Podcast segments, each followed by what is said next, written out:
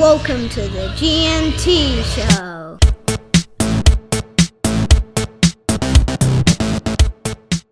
All right, welcome everyone to another G&T show where we discuss the happenings and going on, goings on in the world of rugby league. And once again, I am joined by the man, the myth, the legend, a man who this week was arrested outside his local government area with 27 kilos of Lebanese groceries. G. If you cannot find particular groceries in your area, it's okay to go outside if you can. So I did run out of Za'atar, so I had to go get an emergency supply from a different LGA. Is it true that the sniffer dog sniffed the Za'atar from across the road?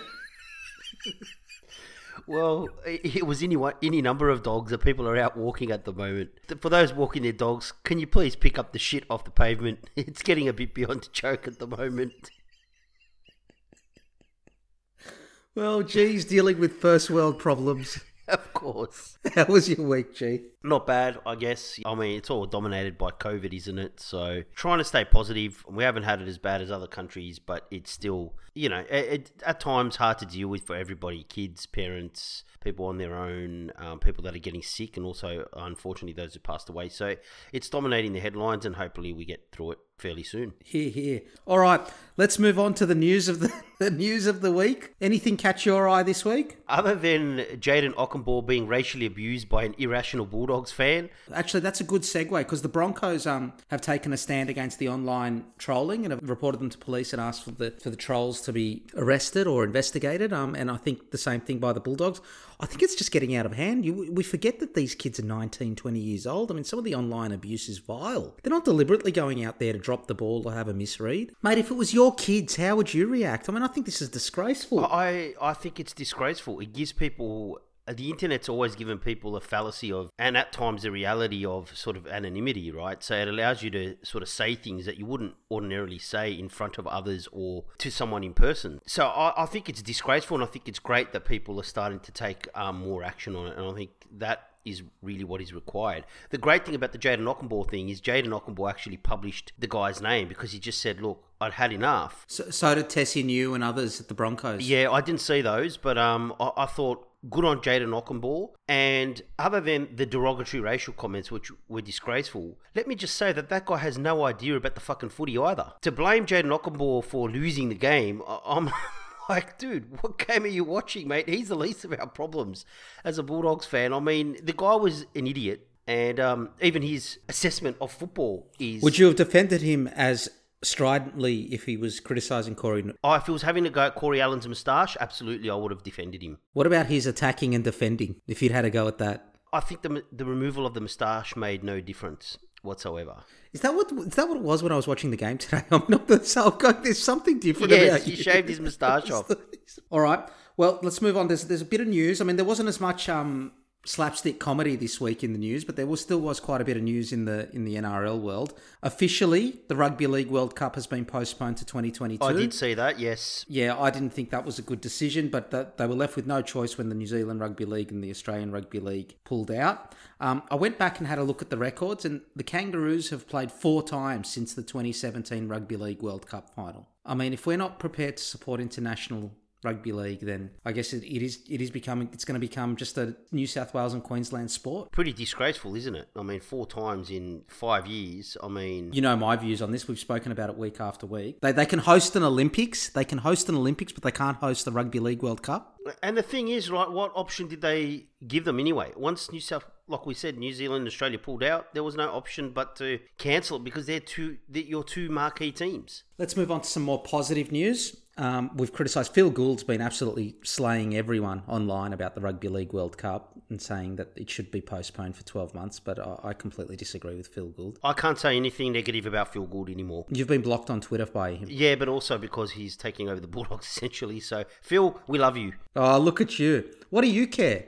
You're a Manly slash Melbourne supporter. That may or may not be correct. Can we move on, please, before I get, I get branded as disloyal? The families were reunited with the players. After 14 days in the bubble in Queensland, they were reunited just in time for the Queensland government today to lift all restrictions and not require them to be in the bubble anymore. I I don't even know what to say to that.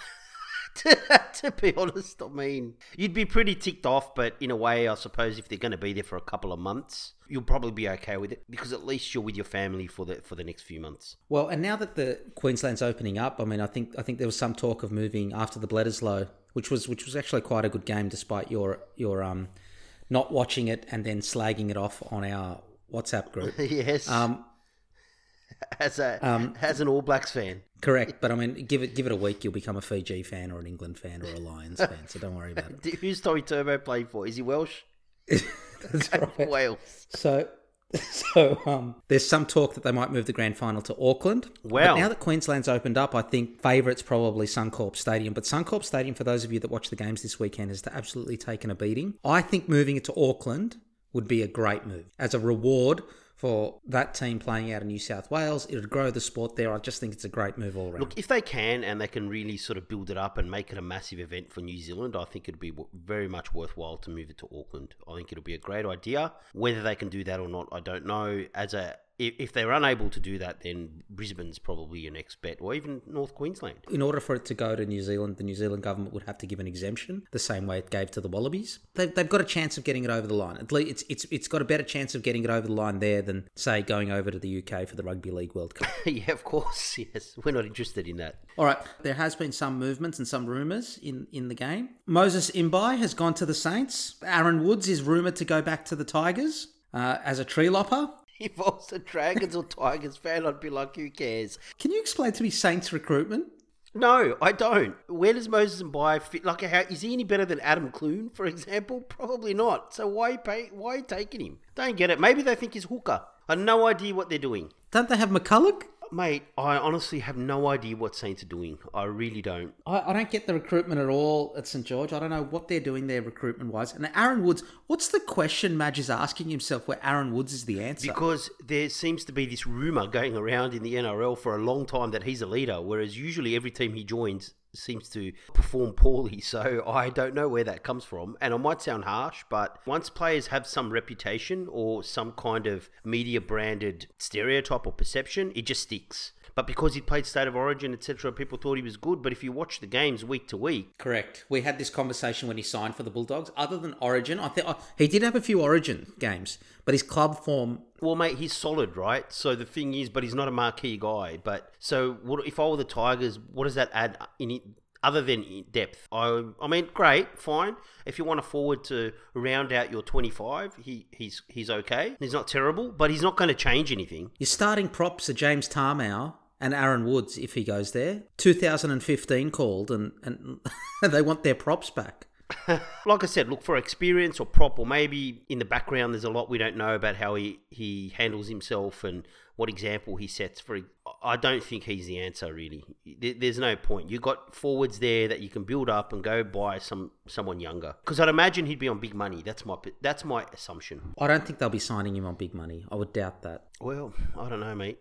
He, he's he's a name. Yeah, I think I think he he wouldn't be worth much more than Paul Vaughan. In fact, he'd be worse. He'd be worth less than Paul Vaughan. He hasn't been playing as well as Paul Vaughan. There's this massive thing attached to Origin constantly, but to be honest, Origin's three games. It's been a few years since he's played Origin though. 2018 was the last time he played Origin, wasn't it? I mean, it's been by next year it'll be four years since he played Origin. you watch TV and they talk about how great great he is, and you know he's an Origin player. That perception of him being a state of Origin player, his performance doesn't match his his reputation, I guess. There are a lot of players also not off contract at the end of this season, but from 1st of November, because they're off contract at the end of next season, they're able to negotiate with different clubs. It's a, it's a bit like the Bosman rule, except instead of the last six months, it's the last 12 months. I'll, I'll, I'll start with one player in particular that's off contract, and, and, and the Warriors have already said they're, they're willing to offer him a million dollars a year and that's Joey Manu. And the All Blacks have also expressed an interest. Now, this is a little bit different. So, normally, Blake Ferguson mentioning rugby and those types of players mentioning rugby, it's it's a way for them to drive up their contract. This is a little bit different insofar as Joey Manu, from a very young age, said his dream was to play for an All Blacks, even before he signed his latest Roosters contract. And this is not coming out of Joey Manu's camp. This is actually coming from the All Blacks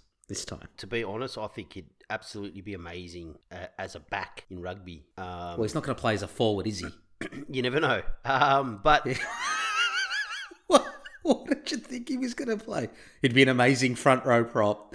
Look, he's a marquee guy in the absolute prime of his career. But if he's going to, if you're going to pay him a million bucks, he can't play in the centres. I would say the Warriors want him as a 5'8 or fullback. That's what I'd imagine. They've probably seen him and seen him get his hands on the ball, and they'd want him as a fullback or a 5'8. What does that mean for Chanel Harris-Tavita, and Kodi Nikorima?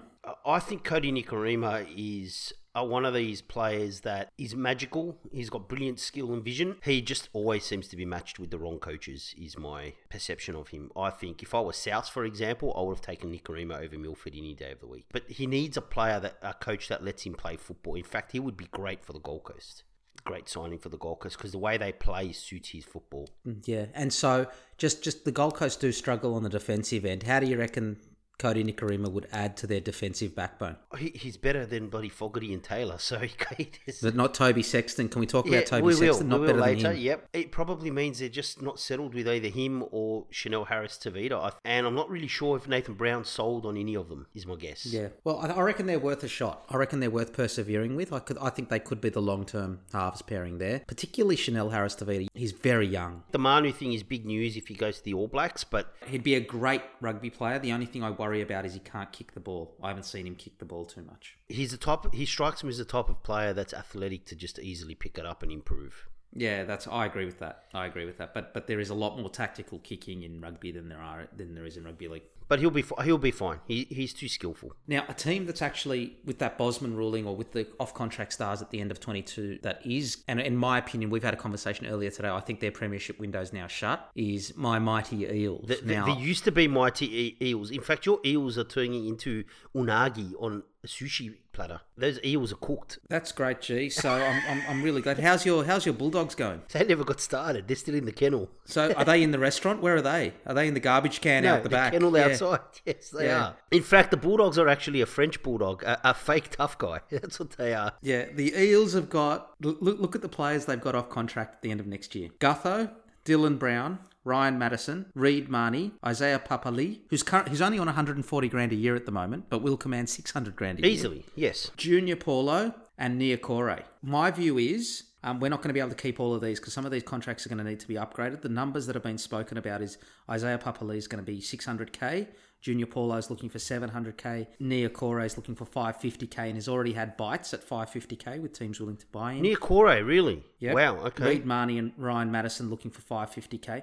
Nia Niukore's been really good for us on the edge. He has been, but that's a lot. That's a lot of money for for that type of player. Not in a nine million dollar salary cap. Mm, yeah, oh, I don't know. I think there's a lot of players around that kind of level that you can pick up for a bit cheaper. I think you'll find that that's about average for a starting back rower. Dylan Brown's looking for 500k, and Gutho apparently is looking for 750k. The rumor is the the agents already said that they took a discount last time to stay at Para. They think the 750k figure is conservative. If they went to market, that they'd be able to get a lot more. I would say so. That's 4.2 million. 4.2 million. I can't see how we're going to fit them under the salary cap, and I think our window is closing. Actually, you'd have to call Yorgo Polika- Politakis.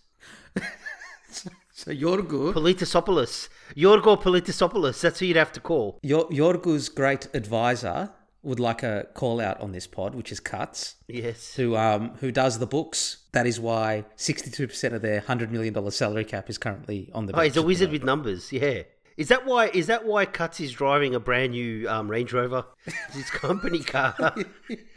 No, no, it's not a company car.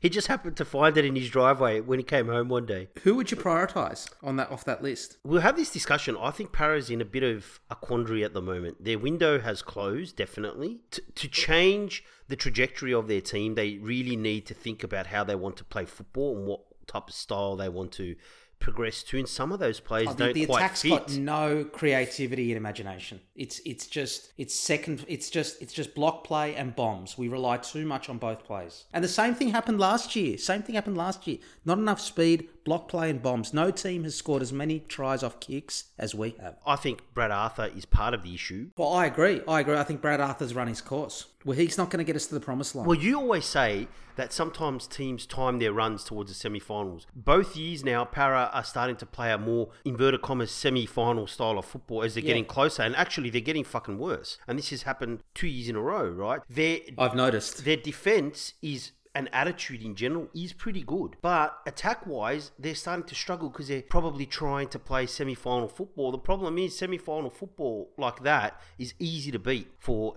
any half decent defence. And uh, whilst their defence can keep them in games, they're going to need a lot of luck to win a game. And against some of these better sides, you need more than luck. I mean, my list, my list is Gutho, Reed Mahoney, and Junior Paulo. They're the ones I keep. They're the ones I prioritise. I would. I think Ryan Matterson is a is a key signing because you need someone that is athletic and fast and can break the line on the fringe, and he's got good skill and speed. Um, he is injury prone. I think, can I can I be honest? I think I think he flatters to deceive Ryan Matterson. I think he'll play five great games a season. Other games he's at eighty percent. Like he's, he's he's not he's not one of the elite back rowers in the competition. Fair enough. I, I think he can be still, and he's not being used entirely. Do you reckon I would rather have Isaiah Papali'i if I had to choose between? I, if I had to choose between both, I would pick Isaiah Papali'i. Yes, I would.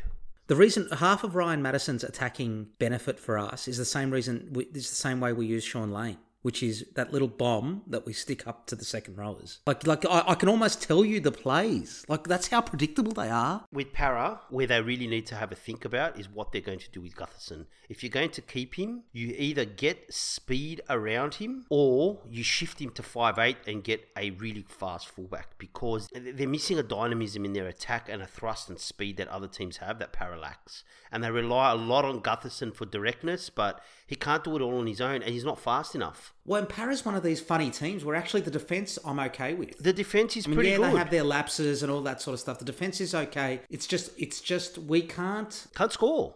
I agree with you. I can't believe I'm saying this, but I agree with you. We just don't have enough thrust. I mean, we need better attack. And I can I, and I've and I've said this last year, and i I said it earlier this year. Mitchell Moses, I'm not sure about either. I think Brad Arthur's the wrong coach for Mitchell Moses, but he's 27, 28, and I've said this before. I think Mitchell Moses is caught between who he actually is and what his strengths are, and who they're trying to make him be, which isn't what he's good at. And so what you get is you get some games where he's brilliant and his confidence soars, and other games where he's trying to play a role and it just doesn't suit him. Mitchell Moses should be playing like Jahrome Hughes. He doesn't. So, which players would you prioritise off that list? Agree with you, but I also think it depends what you want to do with Gutherson. You're leaning towards let him let him go. If I want to have him at fullback and have these stodgy defenders and try to outgrind another team, then I think Gutherson needs to leave because I think then he's wasted at Para. That wasn't the question. The question wasn't should should he leave. The question is who should Parramatta prioritise. Yeah, and I think he's depends on how you want to play is whether you prioritise him or not. But I would take Papali'i if he's off contract. I think he's a, a, a different type of back rower. He plays with a fire and a passion and aggressiveness. Yeah, but you're not going to get him for 140, right? You're going to have to pay him 500 grand more. If you think Junior Paulo has got still got that motor and that skill, he can be a very unique front rower. So he adds something different. I'd pay him. I would pay Gutherson, but I'd look to revamp the back line around him. Dylan Brown, I think him and Gutherson, in my opinion, are redundant. Yeah, I think Dylan Brown hasn't come along as much as we would have liked in the last two seasons. I think Gutherson's more the five eight now than Dylan Brown. No, no, no. I, I disagree with that. Gutho doesn't play five eight for Para. And he's still first option either side of the ruck. Gutho comes in around the back. I agree with you, we don't have enough strike. There is another issue here, which is we play too structured. You play structured and you're flat a lot of the time. Yeah, well, I agree with that. I agree with that. All right, let's move on to some more news. G really enjoyed talking about Parramatta. He won. He came in off the long run up. I do. So I'm going to fucking give it to him off of the dogs again when we talk about them. By the way, I'm getting sledged by one of our mates about the dogs. Look, I mean, we're coming last. We've barely won a game all season and barely look like scoring a try, and I'm still getting sledged. At what point do you, is there a mercy rule He for doesn't that? refer to you as a friend. oh, fantastic. Thank you. Not funny. So, what do you mean? What do you mean? You, you look at you. You come. You, you haven't tipped your team all year. Last week you came on the pod and admitted that you prefer Manly. Yes. I told you the Tigers would win. Just no, disgraceful. you didn't. did. Have you listened to the pod? Yeah, I picked the Tigers. You said. Anyway. Oh, you tipped the Tigers, but you didn't call it then. You said, I think we've got I a real changed my chance in mind. this I game. changed my You changed your mind. That's what happened. Anyway, yeah, go. All right, Curtis Scott has been charged after a nightclub brawl. brawl. Now, Ch- Curtis Scott has got a massive rap sheet. He does. I don't think I, I don't think he's coming back to the NRL anytime soon. No. And that was part of the reason, apparently, Melbourne let him go. So, in, in sad news, Tevita Pangai Jr. didn't make his debut Yes. for the Panthers. He had to go back to be with his wife, back with their family. Now, um, He's published it online. What happened? They did. They did lose a baby during pregnancy, so they're they're dealing with that. And our thoughts and prayers are out with him. I just hope no one trolled him. Jesus, You know what? I can't believe I'm saying this, but you kind of hope they didn't because you never know. you never know, right? The way this this stuff's going. Hopefully, him and his partner are okay, and it's a very difficult thing to, to deal with. So, thoughts with Tevita Pangai and his partner. Hopefully, they um, get some good news going forward. You wouldn't wish that no, on anyone. not right? at all. So the NRL has started talking with the Players Association about next year. The Emperor came out and said he won't mandate vaccines for the players, but there is a lot of conjecture around the rules for next year because if all the other sports internationally that are opening up have got a different set of rules for those players that are vaccinated versus those that aren't, those that aren't have to stay in level 4 protocols. Other countries like there is some rumor that New Zealand won't allow people to travel there if the footy players to travel there if they're not vaccinated. There's all this sort of stuff. Josh Papalii's already come out and said he won't be vaccinated. This is going to be something in, for society in general. There's going to be people that are not comfortable with being mandated to be vaccinated. Let's be honest, you're going to be not forced to take a vaccine, but the way things are looking, like you say, There'll be consequences to not not taking a vaccine. exactly, you'll almost be so restricted that you're almost going to be forced without forcibly having to take a vaccine. Otherwise, you won't be able to really get back to any normality within your life or profession or whatever it may be. So it's going to be a big point of discussion um, for for a long time for society in general and the NRL. It does make things incredibly tricky. Some sad news that hit me harder than I thought it was going to hit me. Buzz Rothfield has just reported that Peter Sterling will be retiring. Oh, is that right? Really? Yeah, at the end of this season, 27 seasons with Channel 9. Has that come out of nowhere? Come out of nowhere. He was also he wants to give the youngsters a go. They, they're gonna they're gonna freshen it up. Football analysis, and I, I'm critical of football analysis, but there are some that do it well. Greg Alexander, Warren Smith's actually quite good. Peter Sterling was the doyen and the original person that brought an intelligent form of commentary to the commentary box. Notwithstanding the fact that his name is overlooked as a four-time premiership winning halfback, a Blues legend, a Kangaroos legend. He had an incredible career, and the fact that we're not even talk about him as an immortal or, or, or, how great he was as a player, notwithstanding his commentary, I mean, that is a massive loss. He's only 61, just an icon of the game, and someone I'm actually going to miss. Grew up with Fatty also making that transition into a commentator, etc. as well. And you know, when he started to drop off some of the the commentary, you you notice it. And I think with Sterlo, you probably will hit a little bit harder. Um, because he's been around a lot longer and is a lot more prominent in terms of you know the analysis of the games and stuff. They do need to freshen up the commentary box, though. I mean, it hasn't. It hasn't. It's been stale. Uh, It has been, but I'm not also sometimes a huge fan of some of the people they bring through. To be quite honest, I think Well, I think they want to give Brad Fittler and Andrew Johns and a few of those names a bit more time. I don't know why they want to give Paul Gallen more time. I think Phil Gould's another one. Ray Warren, Phil Gould, Fatty, and Sterlo. I just think that the rumor is Ray Warren won't be back next year either. That he'll he'll call Origin one to get to hundred Origins. I'll tell you who the best Origin commentator was, and he he sadly passed away. Darrell. Eastlake was the best. Honestly, my friend sent me a clip because of the Olympics. We were talking about the weightlifting, and he actually sent Oh, yeah, he was a great. clip of um, Darrell Eastlake commentating the weightlifting, and he said all the other commentators got the shits with him because he got so excited over nothing. and when you watch the clip, it's actually comical. It's actually really funny. It, you know, you're watching weightlifting, and someone's lifting a normal bar, and Darrell Eastlake is literally shouting his head off with excitement. So you do get used to the sounds of your era. So it's going to be sad um, that Sterlo retires. I think. And I just I don't want to see the smart ones retire. I want to see the I want to see Paul Gallen retire. Not the hit 'em. I want I want to see the the guys that make me think about footy and understand footy a bit better. We need more of those intelligent debates in the in, in, in media, not less. I, I would like to see a lot more prominence for Billy Slater, but to allow him to really He's very good. He's very to good. really Billy be Slater. articulate and analyze the game. He started off that way. I noticed they paired back his role, and same with Allana Ferguson. I'm a big fan of the initial Allana Ferguson. Before, I'm pretty sure what seems to be someone's kind of told her, "Hey, play your role as part of the commentary," because she seemed to then take a back seat. But I'm a, I'm a big fan of Allana Ferguson and Billy Slater. Anna Ferguson, Ros Kelly, and Sonny Bill Williams are actually fantastic on the rugby commentary. Oh no, I haven't heard Sonny Bill yet. Just good to have a Pacifica kid there. Sonny Bill could do it, anything, you know. and I'd be a fan. Even leaving the Bulldogs, I'm still a fan. But whatever, go Sonny. You're a strange man, G. Speaking of the Bulldogs, unless the restrictions ease in Sydney, they will abandon Sydney for the preseason. Well, to be honest, they're so shit this year that they need to start their preseason now and start training. For Are we sure they've been in Sydney? I mean, where are they going to go? What do they need? Alaska? Year. I don't know what to say, Go. I really don't.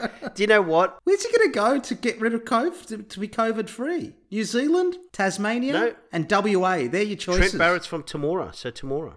They're just going to play on Phil Gould's farm. Yeah, I think so, and Temora. Not as much, not as much funny stories this week, but certainly a lot still going on. Although I will say the Olympics sadly are coming to a close, and Oh, they were absolutely fantastic. I have gorged myself on the Olympics. a lot of great moments. It's just been such a great, such a great example of the human spirit. It's been fantastic. um, a lot of great moments, and I mean, being a bit of a basketball junkie, Your favorite? Fav- oh, the Boomers. How good were the Boomers? the Boomers get it finally getting a medal after so many years and getting so close, and then to see Andrew Gaze literally just break down. Afterwards was just unbelievable, so emotional. It was, it was, the, it was Australia Uruguay for them. It was Australia Uruguay for the basketball. yeah, just to see it means so much, and I, I even remember watching those games and thinking we're going to get close, and then you, you always end up devastated. We're just so close and yet so far at the same time, and it's been so long. We've come fourth a fair few times. Four times we've lost. We've lost that bronze medal game four times. You know what's great about it is it's just a medal. They weren't like, oh, we have to, it's gold or nothing or any of that type of bullshit that, you know, you read about and, you know, the Michael Jordan winner, you know, if you're not a winner, you're a loser and all this rubbish. It, it- just to see how much it meant to Patty Mills and to see Patty Mills, an Indigenous Australian, kind of be the captain and, just the reverence they have for Gaze and Gaze has for the team.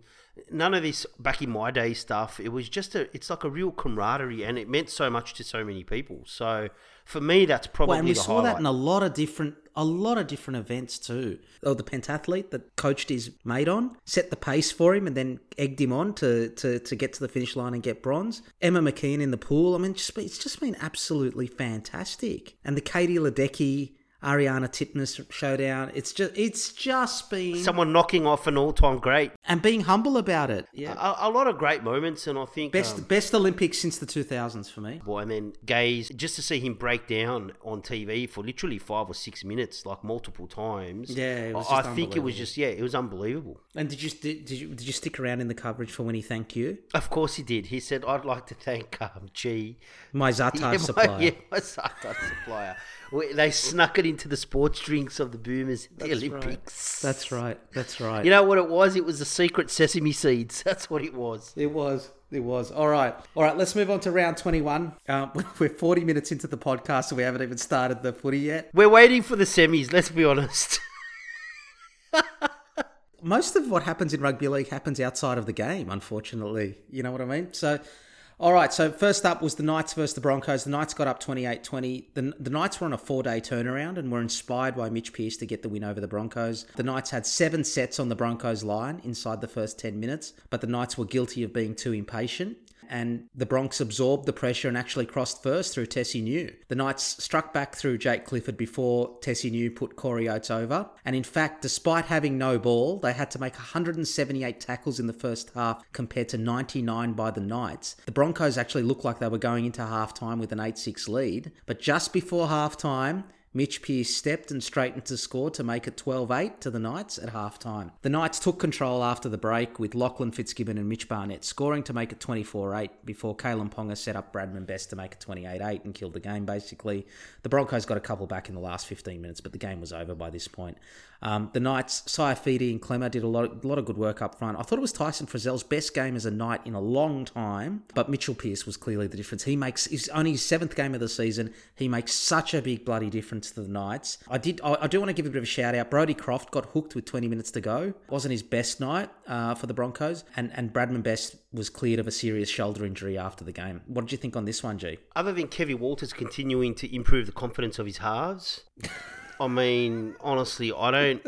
It's always the the previous halves that turn into coaches that are ultra tough on their halves. Um, like a Ricky Stuart or a you know a Kevy Walters. It's almost like because they played, they almost know what they do, what to do, and they're a little bit more critical of their halves. I think It's But the Glenn Hoddle situation. It is absolutely. The Broncos were gallant, and they've definitely improved. That's an interesting theory. That is an interesting theory. And in two years, I've never said that about any of your theories. Oh, theories. fantastic! My theories are always right in the long run. The Broncos have improved. They hung on and hung on. I think if that was earlier in the year, they Well, would they have been bottomed out. They bottomed out. Yeah, they would have been blown right. off the park. Well, the Knights were a bit impatient That- too. they I were. thought they tried to force it a little bit. But the Broncos, you know, kept on trying and hung in and hung in. But it was only going to end in with one winner, I thought. And I thought the Yeah, Knights were, were sort of all over them and they just struggled to score, like you say at the beginning. And then the funny thing is, they were so gallant in holding them out for so long. And then the try they led into Clifford was just so soft. He just went through three or four tackles.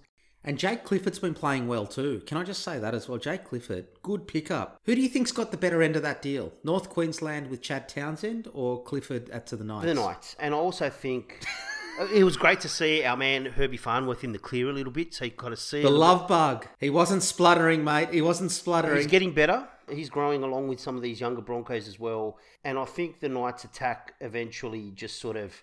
It was almost like they slowly just got better and better. And eventually, um, Ponga and Tuala and, and Bradman Best sort of eventually put them away, I thought. And Ponga sort of started to come from a little bit deeper and got a little more, more space in the second half. But I, I thought. uh, Towards the end, the Broncos just got really tired at the back end of each half. You could see that they were exhausted, and that's when Mitch Pearce stepped through them as well, and they start all the holes started to appear. But I thought they really, really hung in. It was a good win for the Knights. They could have lost that game, but they sort of stuck it out. Keeps them, you know, in in, in the eight or in touch with the eight. A, a good win. And I thought Tuala is looking a little bit better as a winger defensively. He- the sideline helps him. I think that's right. Centre is the hardest position on the field to play as a defensive. It is, and player. but he gives them speed and outside of Bradman Best, like the pass that Ponga gave him, brilliant cutout, but he just put him away and he just torched the the Broncos defense and scored I, I've said this before. I think Bradman Best is a little, little bit like Latrell. He's just carrying a bit. I mean, once once he once he gets a proper preseason into him with the new rules, he could be anything next year. He's got all the all the talent he needs. All right, let's move on to the next game of round twenty one, which was the Raiders versus the Saints. Ricky Stuart quite correctly became the first coach to call out the inconsistency in six again calls uh, for inside the 10 metres after the game. And he, and he deliberately did it after a game he won so that it didn't look like sour grapes. I, I actually agree with him. I, I've been saying it all season. The refereeing's been horrific, and I'll and I'll get onto Gerard Sutton in the East's game later. The whole season, the six again rule has been hiding very very poor refereeing, and Ricky's actually suggested if they if teams are standing offside coming out from your own line, he would prefer the penalty to a six again, and that'll deter them from from being offside. I think Ricky Stuart, as much as he's known to complain about the refs, makes a brilliant point. I really do. I think it's a great point. I really think it's the right Because the real So- punishment is the field position, not the fact that you can reset your line constantly. That's why they give away the set, Yes. the extra tackle down there. So anyway, Canberra started this game really poorly, right? And and Saints held an eight 0 lead after 22 minutes before Jordan Rapana got them back into it. Adam Clune then made a break before sending Tariq Sims over to give Saints a 12-6 lead. Then just before halftime, Jack Wighton outleapt Zach Lomax off a Sam Williams bomb to make it 12 all at halftime. Now, Saints had dominated that first half. They had more possession, made four line breaks to zero from the Raiders, and had half as many missed tackles and errors, but the scores were still tied 12 all at half time. So once it was 12 all, I thought the Raiders would take a lot more into half time than Saints would. Saints should have been in front at halftime. Um, and then Tom Starling just got over from dummy half early in the second half after after a Feagai error. They extended their lead through a penalty goal after after a Sam Williams 40-20 and, a Zach Lomax high tackle to make it 20 to 12. And that's how it finished uh, as both teams' attack looked really disjointed. It wasn't a fluid game of football this one. Well, I think that's what I thought. I thought the game wasn't entirely fluid. I thought Norman was very engaged early, Corey, and he gave an amazing pass to Max Feagai to score his the first try for the Dragons. You know, it was good to see Zach Lomax play another game, and, and he's he's back again. He looked he, uh, Zach, Zach Zach Lomax looked short of a gallop. He does, like you know, he he's Yeah, feeling his way yeah. back, and I think He's got a bit of second year syndrome as well. Well, not I know it's his third year, but you know what I mean. Like he was on fire last year. He did. He he finally sort of settled in first grade, I think, last year, and he was guaranteed to play every week, and his confidence went through the roof, and he started dominating some games. So Remember was, there was talk about him in Origin too last year. he absolutely would have deserved it. He's feeling his way back. You know, Jack de Belin, I thought, had a really good game in the middle. He was quite tireless. He's so much better as a prop. yeah, and he gives. So much. He better. does have subtle He's hands. mobile. He's mobile. He's subtle, and he's got a really high work rate. And he kind of, I thought he really helped the Dragons' defense stay solid against the Raiders. Having said that, I don't think the Raiders really offered that much, to be honest. Um, a shout out to Hudson. the Raiders won four out of five, but they're not playing well. no, they're not. Shout out to Hudson Young, the tackle he almost pulled off on Tariq Sims. I mean, Tariq Sims had him beat him all ends up, and somehow he still tried Oh, to yeah. tackle him and nearly stopped a try, which was a fantastic effort. And, and, and, and Tariq Sims looked like a freight train. He did. Like it was great, know, right? yeah. So, but I thought really the game shifted in Canberra's favour. I think the game really shifted when Starling came on, and it gave them a lot more directness and sparked their attack a little bit more. And they started to play a little bit more up tempo. And then it was almost like they ground down the Dragons. They didn't do anything flashy, but eventually they sort of found their way over the top of the Well, Dragons. the Saints, Saints would have gone into half time thinking we should be in front here by and by more than one try potentially. Yeah, I mean, I, I thought the Dragons were very spirited in their performance, and but to be honest, they, they just couldn't get through the drag. couldn't get no. Oh, they didn't really threaten in the No, second they half, couldn't really First score. half was good. They didn't really threaten in the second half. Raiders kind of ended up winning, but they didn't play really that great. Well, let's move on to ano- the eight the eight PM Channel Nine game of the week um, uh, for another team that's going to be out in straight sets in the semis. The mighty Parramatta Eels Souths. Um, they lost this one forty to twelve. Um, it was the Eels' third consecutive loss. Adam Reynolds also during this game broke Eric Simms' 46 year old point scoring record for Souths. He's now got 1,842 points or 43 points for Souths, and an amazing achievement. And a bit sad that he's not going to end his career at, at Souths, actually. He's a local junior. He's broken Eric Simms' record, and it just would have been nice for him to finish his career there. Just on that tee, with that, I think, like you say, he's a local junior. Who better else to break it? Someone from Alexandria, played for Alexandria Rovers, always wanted to play for Souths. And Yeah, to, fantastic. To turn into the greatest ever point scorer. I mean, that's kind of a fairy tale type of thing, right? One of my notes was it was kind of sad that he did that in an empty stadium. He didn't have a lot of the South fans there to celebrate with him. well, he's going to say goodbye in an empty stadium, it looks Yeah, like. I mean, great achievement, amazing achievement, but that's probably just a little bit of a downer on it. But, you know, good on Adam Reynolds. Oh, good on you, glass half full G. Um,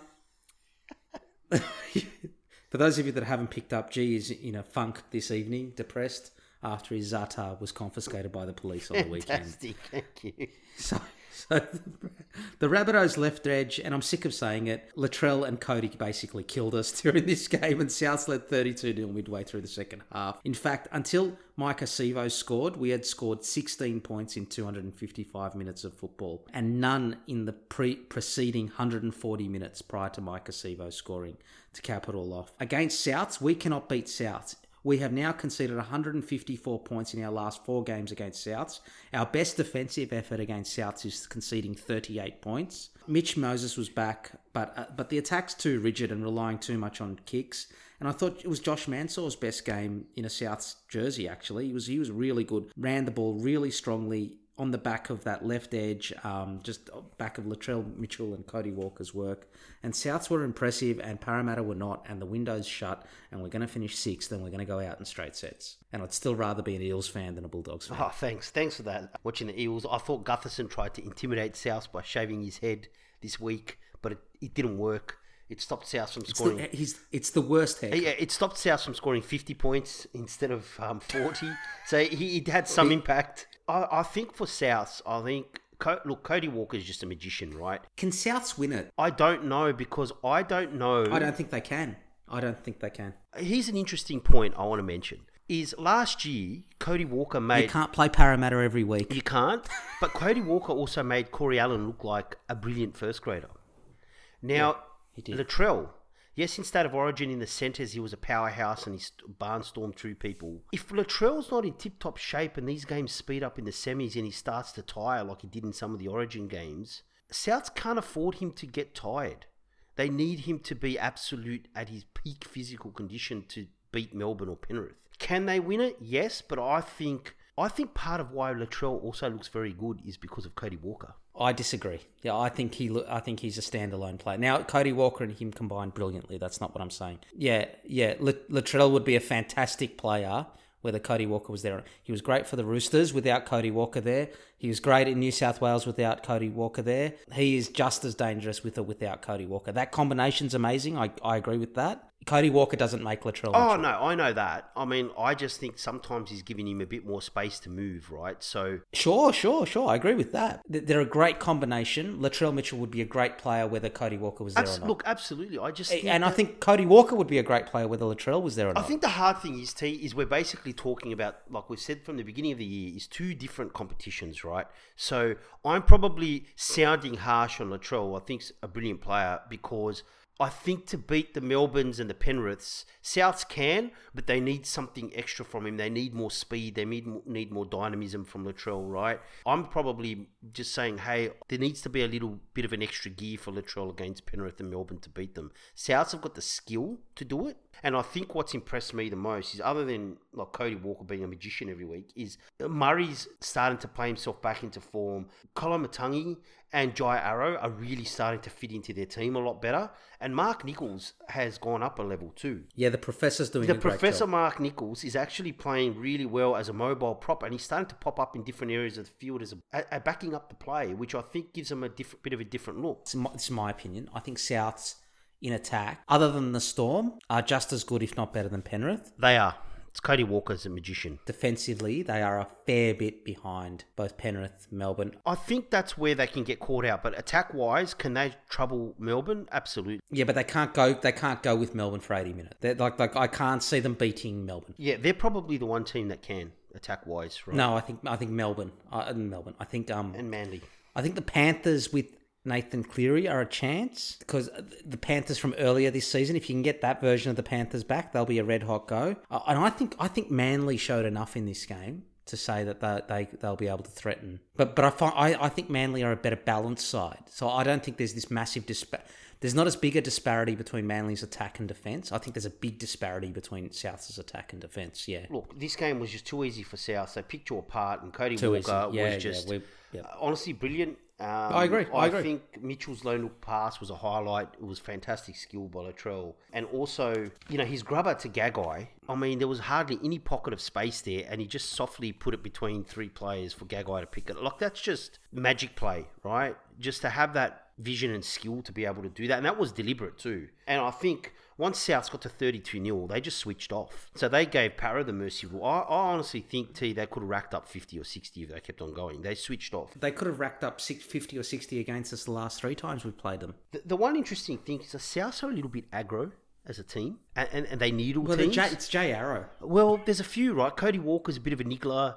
But you know, in some of the big games when things get tight, that can actually go against you. I think it's okay when you're flogging some of these teams and you're giving them a bit of stick, but they also could be a team that could lose their composure pretty quickly if the game's very tight in a high pressure game. Like I don't the think they can win. I mean, I, that might be controversial after they towelled us up. I, I don't think I don't think Souths can win. I don't think they can win the premiership. I would have Manly. I would have Manly above Souths as premiership. I would at the, favourite moment. And look, it's, it's a one way traffic. The one interesting wrinkle for Para was when Moses took on the line and stepped past tiring attackers and then put a grubber through to Waqa.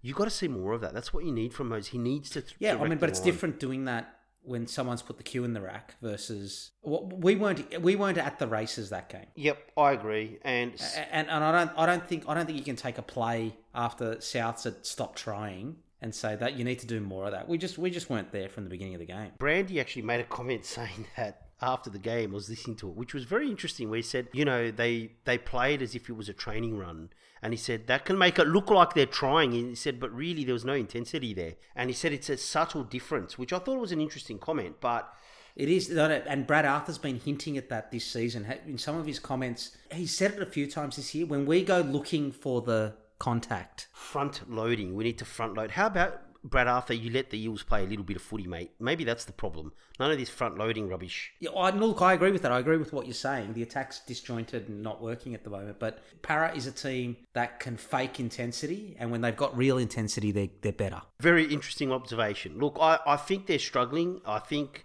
they need to tweak their attack and they Thank- need to thanks, just Scoop. look. They just need to go for it. None of this. we're going to grind out a win. Just go for it, mate. You've got nothing to lose. You can't beat these good teams unless you just you challenge them and give it a go. And sideways movement with no directness isn't what's going to do it with block plays. And having Gutherson relying on Gutherson to straighten up your attack and give directness. By the time he's getting the ball, these good defenders have adjusted and slid across, and there's no space left. They need to have Dylan Brown, Moses. They need to play like Jahrome Hughes and Munster.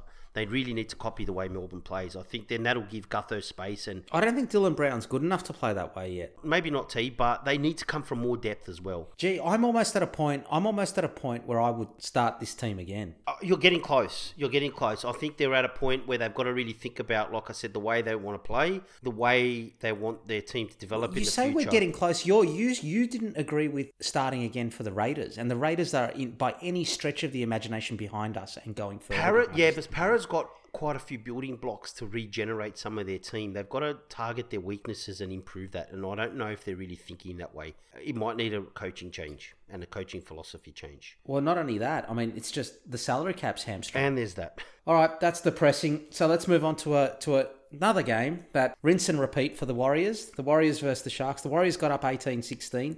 Warriors got off to a good start with Dallin Watene-Zelezniak crossing early to give the Warriors an early 6 0 lead. The Warriors then had a try ruled out by a controversial bunker decision, which it absolutely was a try, before Will Kennedy broke through the Sharks' right edge and put Connor Tracey away. Then, bizarrely, Will Chambers baited Kane Evans. Now, apparently, there's more to this than meets the eye. That's the rumour. Isaac Luke on social media came out, former South's hooker, and said it was quite bad what Will Chambers said to Kane Evans, and some of his own teammates are actually gone off Will Chambers for what he said. It was so bad that Kane Evans actually he had a terrible game. Kane Evans, he was baited, he was completely off his game. He threw a couple of punches which um were pretty soft in the end, but he did get binned for them. Um, he also got binned in the second half for head slamming Will Chambers as a payback. Basically lost his mind. He really lost his composure this game. I'm not surprised it's Will Chambers. You know what was funny? I was watching the game. Ronaldo Mulitalo got a comment from the ref saying, hey, you're involved in everything. And I'm like, "Is it Will Chambers the one doing all of this? No, no, but Will Chambers is verbal. Ronaldo Oh, Mulitalo, if you yeah. notice, he's he's like he's like the third man oh, in, Oh, yeah. clipping their knees. Yeah, he's doing all the dirty stuff. Yeah, Yes, he is. yeah. Yes. So, so in, in the first half, with Kane Evans in the sin bin, the Sharks ran in two tries uh, just before halftime to lead 16 6 at the break. After the break, the Warriors had the better of most of the second half and ran in two tries in the first 20 minutes of the second half to even up the scores 16 all before Kane Evans' second sin binning. And whilst he was off the field for the second time, the, the, the Warriors actually won the scoreboard 2 0. And as a result, the Warriors, who won the second half 12 0, ran out winners 18 16. I mean, this was an exact repeat of the West Tigers game. Even the sin binnings, whatever it is, the Warriors came over the top, and the Sharks and the Tigers the week before just couldn't regain momentum in the second half, and the Warriors did enough to win. They were two gutsy wins from the Warriors. But I know what you're going to say. You're going to say, Nathan Brown, let them play. Why don't they do this from the start? I just think they hung in this game and they ended up winning the game because the Sharks, again, were inconsistent in a game. There was a really good try to Watene-Zelezniak, who obviously seems to still have his speed and He's playing great. He's playing great on the wing. I was going to mention this. He's different player. He looks like a different player. The other thing that was controversial in this game is is they wanted to take a penalty when they were down 18-16 towards the end of the game, and they actually pointed towards the posts before Josh Hannay overruled them from the sideline, and then they kicked for touch and lost the ball. But the right decision there was to kick for goal. And that was interesting that he got overruled by, by the coach. I mean, he's an interim coach and he had enough confidence to overrule the, the players on the field. It turned out not to be a good gamble, but maybe it was his way of showing faith that they can score to the players. I mean, rather than a draw. But I thought, look, I just thought the Sharks struggled to score for a while at the start. Well, Tennessee Lesniak, again, like we said, showed good speed and athleticism to score his try. It was a really good try. It turned Mulitalo inside out and beat him to the corner. It turned into uh, the Will Kennedy show. As soon as he started injecting himself, and when Nikora, Briton Nikora went over and just steamrolled the Warriors player player and went over the top and scored a try. And then Kennedy busted them again a couple of minutes later, just before half time, with a brilliant uh, attacking move by the Sharks to, to go ahead 16 6 at half time. I thought the game was over. I didn't think the Warriors, I thought the Warriors were there to be taken, if that makes sense. The momentum had shifted. The Sharks turned a game that was tight into one that with a 10 point lead in, you know, two or three minutes. And the second half, I don't know what the hell happened. The Sharks came out down on intensity a little bit. They weren't as fluid. They kind of didn't play as aggressively. And the Warriors hung on. And then they scored a couple of good tries. Reece Walsh hunting an offload from Josh Curran. Great, you know, anticipation. That inconsistency cost the Sharks this game and a spot in the eight. The momentum just swung too far, and the Sharks just didn't have enough to score. I think the Warriors took a lot of belief that they could they could then close that game out, and they did. But the Sharks really good in patches. They look really strong and they look like they could score 40 points. No, I don't think I don't think the Sharks will make the eight. See, I'm a bit disappointed because they have flashes for 10 or 15 minutes where you're like, wow, they put it all together. They score some great tries. They back up. They play good football. They've been like this all season. I mean, basically since John John Morris, since the John Morris incident, they just they've been like you know, in one game, they'll show you, wow, you know, they they should be like in the top six or seven easily. And then in, or ten minute period where they look like world yeah, and then right? the rest of the half, they look like a very ordinary side. And I mean, they're only two points outside the eight. I just can't see them making it. I mean, they've got they've got the Knights, the Tigers, the Broncos, and the Storm. Now they're not going to beat the Storm, although it's the last game of the season. If the Storm have this minor premiership already wrapped up, they could. It's in their own hands. I mean, that's a winnable. If they beat the Knights, the Tigers. And the Broncos. That'll get them to 24 points. It's going to be 20. It's going to be 24 or 26 points that gets you into the eight. I don't know. I just think they've been very disappointing. The Sharks, inconsistent, understandable considering what happened at the start of the year, but they've had multiple opportunities to really cement their position in the eight, and they're sort of blowing it, to be honest. If we move on to the next game, Yep. which was the Roosters, the Panthers, this was a high quality game. Very good game. I thought this was a really, really high quality game. Equal of any game any season, right? Just a high quality game of footy. I thought the Roosters were actually the better side despite trailing 14 6 at halftime. I do too. I do too. One of the reasons they trailed was because of Gerard Sutton. He was terrible. It was a 6 1 penalty count and three set restarts, one of which led to Jared Waerea-Hargreaves being sin binned, which I thought was rough. Holding, I mean, that happens every game and people don't get sin binned. And the Panthers scored eight points before halftime, while you know, in the six minutes before halftime, while he was off the field. Victor Radley and Joey Manu had good first halves, and but but Matt Burton really, really showed up Sam Walker in both halves of this Yes. game. Like completely outplayed him. At first, they had him on the wing. He targeted him in defence. Even the tackle Nat Butcher missed in the second half was because he was overcompensating for having Sam Walker on his right shoulder. You lose trust, right? Correct, Yes. correct, correct. Exactly right. So, and Matt Burton went at him. The, the bubbles burst on Sam Walker a little bit. I've got to tell you, he is a real liability in defence. He is. Like a real He, liability. you also got Matt Burton, who's got great footwork acceleration. So kind of not a good, not a good matchup. but great for your Bulldogs to have him. If he plays like that for you guys next year, that'll be a sensational. He signing. would be, but I'm still Um, kind of caught in between whether he's a five eight or a centre. I still think he's more of a runner of the football. He was fantastic in, in the Yes. first try when he outpaced Sam Walker Great. and left, and he left Tedesco for Yeah, dead, right? he's got great agility and footwork. Uh, the Panthers came out in the second half, and Matt Burton got his second to extend the lead to twenty to six. He absolutely terrorised that Roosters right edge. Joey Manu and Tupou got tries on each edge, but Adam Keighran only kicked one from three, so it was only twenty to fourteen with thirteen to go. They were right on the sideline. yeah, he right? kind of right needed on the to kick sideline. one just to have them within that four point gap. That's right. And Sam Walker and Adam Hutchison were really poor. I mean, this is where the injuries are starting to take a toll, Yeah. toll right? And the bubbles burst on both of them. Matt Burton was man of the match, and but Joey Manu was not far behind. He had over 200 metres. He was absolutely. He has been playing out of his skin. I don't think it'll be James Tedesco that gets their player of the season. I actually think it'll be Joey Manu. That's how good he's been for them. As they were chasing the game in the last few minutes, um, Anthony Tupou threw some ridiculous passes that he would never throw in any other circumstance and, and lost the ball and, and it was too hard for them to go length of the field. High quality game. The Roosters have a winning record overall of about 67% over the last four years. And under Gerard Sutton, that's 33%. I had reason to go look this up because I thought he was really terrible in this game. I'm not I'm not a Roosters supporter, nor am I a Panthers supporter, but and the Panthers won the game 20 to 14. Good on them. They don't look great. They they're getting the results they need. But I, I just thought, my God, he's only refereeing one side. Look, there's certain teams that always have a a ref. I wouldn't say that they sometimes don't gel with. That's always the case, or they have a certain ref that doesn't suit their style of play. Yeah, I know. Para had Henry Perenara, who played for us. There's certain refs you some teams you know uh, play well under and others they don't for whatever reason whether they ref the ruck different or they speed up the game a bit more or they don't call as many offsides it's it's quite a variable but obviously Jared Sutton the Roosters has something not quite right there so Well, Jared Waerea-Hargreaves only played 12 minutes in this game, which is a bit of a. You, you never criticise Trent Robinson for his coaching, but that was an odd decision. if I was Jared Sutton I'd send him to the sin bin every five minutes as well no, he does. He does run close to the wind. we've always said he's, he's kind of always on the edge so look He's always on the edge. this game, I thought the defense was was good. The handling was good. But the, but the Roosters are not out of this, man. No. They held those. Pan- they I thought they were the better team on the night. both sides, I think they did struggle to score points, both teams, because there's so many changes. The Roosters have to get used to the changes again.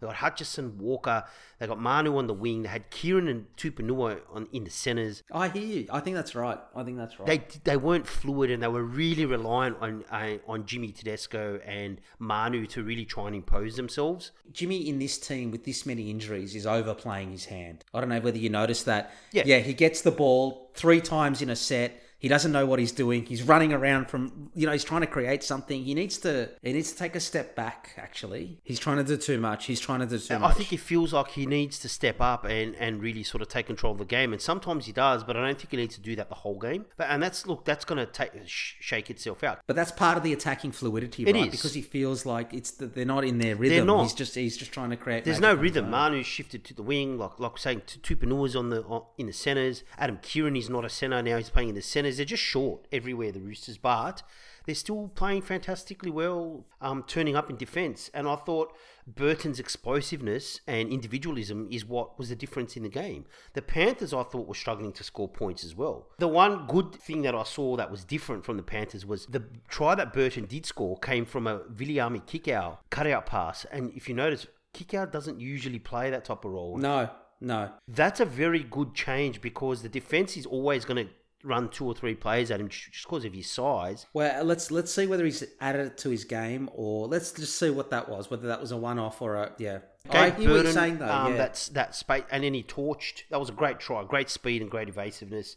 And the second try he scored with the step and the power and the explosiveness. He's got great explosive acceleration and good footwork. And before that, he made that long break from dummy half as well. So his touches of class were the difference between the teams. But I thought both teams played well. There was elements of good football, but they both struggled to score points because I think they're both lacking some fluidity in, in, in attack. And the Panthers had some of their stalwarts stalwarts there, but you did have Momirovski, who hasn't played for a while, in there, you know, and they had Capewell in the centres. So uh, the Panthers were kind of hampered a little bit as well. But it was a pretty good game. It was a really good game. good game of footy though. You know, the Panthers just hung on for a win, but I thought the Roosters were really good considering all the injuries from both teams and players out. So good performance. Great result, and and the next game was fantastic as well, and that was Manly versus Storm. Storm got this one 28-18. The game kicked off, and, uh, and actually Manly made an early break down Melbourne's right edge um, through through Tommy Turbo. Melbourne then did go on to dominate the first half until the last few minutes when Jason Saab took an intercept and ran the length of the field. No one was going to catch Jason Saab, right?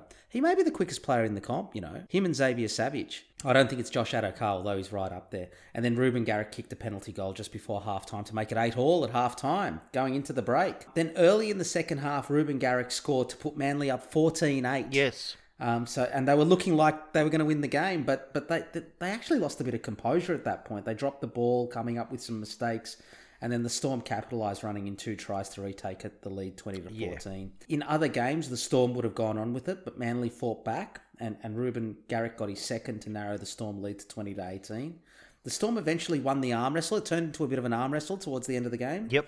um, to run out 28-18 winners, and, and they managed to keep a lid on Tommy Turbo um, for most of the night. They did. Uh, but Ma- but Manly will take a lot out of that performance, particularly given the Storm had 58% possession and Manly only completed 67% of their sets. So if they can keep the ball and make a few less mistakes, they troubled the Storm. They have the attack to trouble the storm, and they have the variety that can go to both sides of the field, and they have pace. T. They have explosive pace and speed. So Melbourne's, you know, if you look at some of the tries Manly scored, I think. You know, it was just due to the speed at which they executed, and Melbourne's defense wasn't quick enough to cover the gaps. Melbourne did have a few players out. They too. did, but I mean, look, fairly strong sides from both both teams. I- thought one thing Manly could really take out. I was surprised at their defense. They really held on and held Melbourne They did. They really did to keep to keep the Storm down to eight points in that first half. The Storm were buried in their twenty. They were buried in their 20, and if that's any other team, you're you're looking at a 20, 30 Oh, point yeah. halftime deficit. Well, so I've got a theory on that though. The reason they were able to keep them out now, I don't know how much of this is deliberate. Melbourne struggled to score. When they're within the 20, Correct. Because they've been, it's in between the two 40 metre lines. They've been scoring a lot of tries. Some of the games they've won this year, the opposition's had more tackles inside the 20 than they have, and they've blown the teams away. I don't think no. I think that's actually a good theory because if you look at why Melbourne blows teams away, a lot of it is because of their pace and the depth at which they attack. Right, that doesn't happen when you're in the twenty. You don't have enough space. They're they're attacking teams in areas that traditionally over the last 10 years teams haven't been attacked from so the defensive structures are not the same Correct, but you don't have Addo Carr coming back from 25 metres behind hitting the ball at extreme pace where you do get that when you're, like you say, attacking between the 20s. You know what I mean? So they've got that run up and that depth that they, they, they hit the ball at. So they, they come at you with a faster speed. So I think you're right. Um, I thought Kenny Bromwich's try was great. The, the smarts to get down that low, because otherwise I think he probably would have been held up. But the fact is they just No, snuck over right. after all that pressure. It really sort of told the story about Melbourne um, Manly's defence, which again I was actually surprised about. I didn't think i'm surprised kenny bromwich was able to get back up it's a long way down It's a long way down. I think the Storm kept the pressure up and they just couldn't really score. I loved the intercept by Jason Saab, not only because. of course you did changed the momentum of the game, but T, there's a lot of players and teams that use that cutout floating ball, and Jason Saab's six foot five and can get up there, right? The he fact was never going to go over him right i mean i don't know what they were thinking this is the confidence that Manly are playing with now. The fact that he actually went and attacked that ball and grabbed it literally out of the air, jumped up six foot, like you say, was never going to get over him, but he went out and attacked the ball. He didn't wait. And once he took it, here's the difference. He's got so much pace that once he was gone, he was gone. It was a try. Whereas some Yeah. other teams, you know, might have had Addo Carr or someone running running down. So that change of momentum and the sc- to go down eight six or eight all at half time after all that pressure, I think was amazing. And I think in the second half, Garrick and Turbo, I think Turbo created enough space for Garrick to score two wonderful tries, but Garrick hit that ball at top speed. He was coming back from 20, 30 meters back and just, it was just inches, right? But he just stormed onto that ball at full speed and two brilliant finishes. I love Garrick's playing with incredible confidence and I thought well and he's the comp's leading point scorer at the moment right he's, he's in he's like this is his breakout year Reuben Yeah, because you remember he had that first year where he sort of came out really well. Then he sort of struggled a bit, and then at the beginning of this year, it looked like he was, his confidence wasn't there. And then they shifted him to fullback a couple of games, and he had a couple of really good games.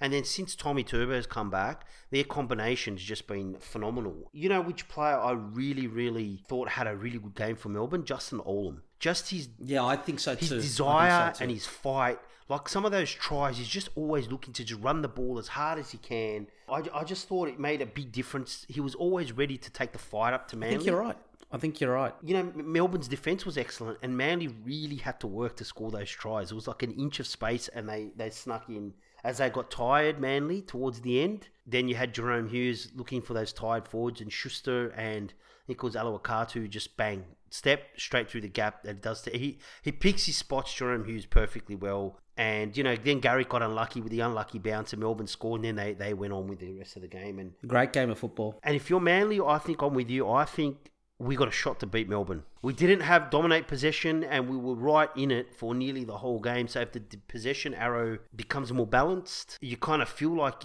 you like your chances at full strength, right? Because I thought Harper, Harper as well adds to their defensive ability on that that oh, fringe. he's, he's, he's been a sensational find he got caught out by.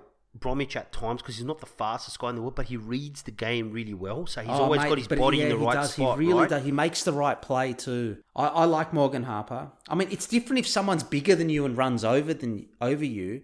That'll that like that you can work on. If you're Desi, that you can work on. But the kid makes the right reads. it was harder for the Storm to score. I did like the fact that when Saabs took the intercept and scored, even the fake crowd got really excited about that. it was hilarious. He scores oh, and all you hear is the, the volume goes Do you up. like the fake crowd? No, it's just, but it's noticeable, right? I think it'd be, I think it'd be pretty eerie without it. Yeah, I was like, what an intercept. And then you sort of realise, hang on, the crowd's cheering its ass off. And you, it's no one there.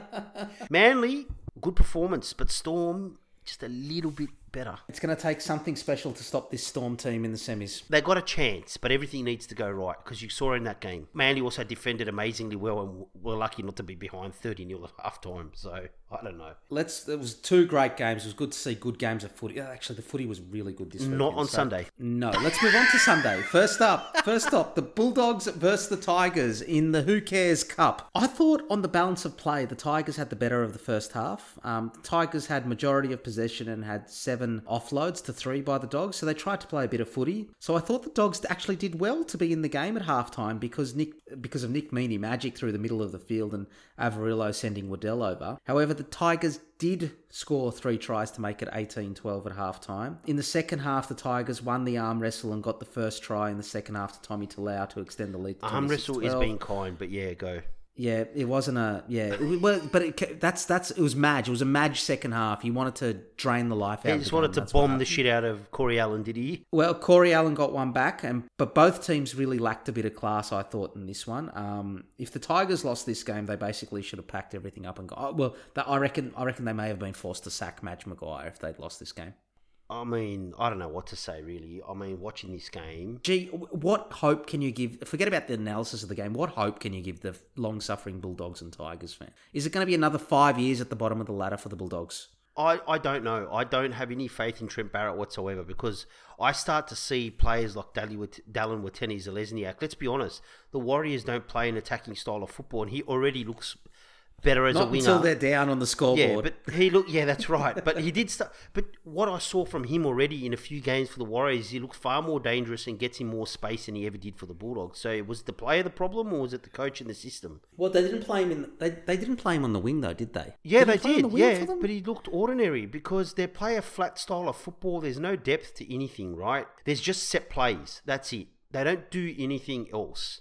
They look for, and everything's very predictable. If you watch them play, the defense is already reading what's happening, and they're just waiting to smash somebody. It's it's terrible football, generally speaking. Um, but if you watch some of the players, they've got like you watch Meany in that Averillo try. Averillo's got some skill, and he's got soft hands. The ball he gave for Waddell was a great ball, right? But Well, I think better than the ball. I think it was the line break that was good. the line break was great and the pass and the backing up, but they also play without that dummy half thrust from the dogs that they get occasionally from Jeremy Marshall King that run. They absolutely have nothing in attack whatsoever. And I feel Averillo plays a very programmed game. You can kind of watch it. He's not really looking at what's going on. He's kind of going and passing to the guy that he needs to pass to. They, can't break breach the line. I thought the the signs at the beginning were poor when Leilua just went straight over. Corey Allan's defending on Ken Maumalo was terrible. Sorry, I seem like I'm picking on him, but defensively, he's a dreadful player. He really is. yeah, fullback or I was wing. wondering what looked different about him. Thank God you said he shaved his mo. You know, he, he tries, but he's just. I don't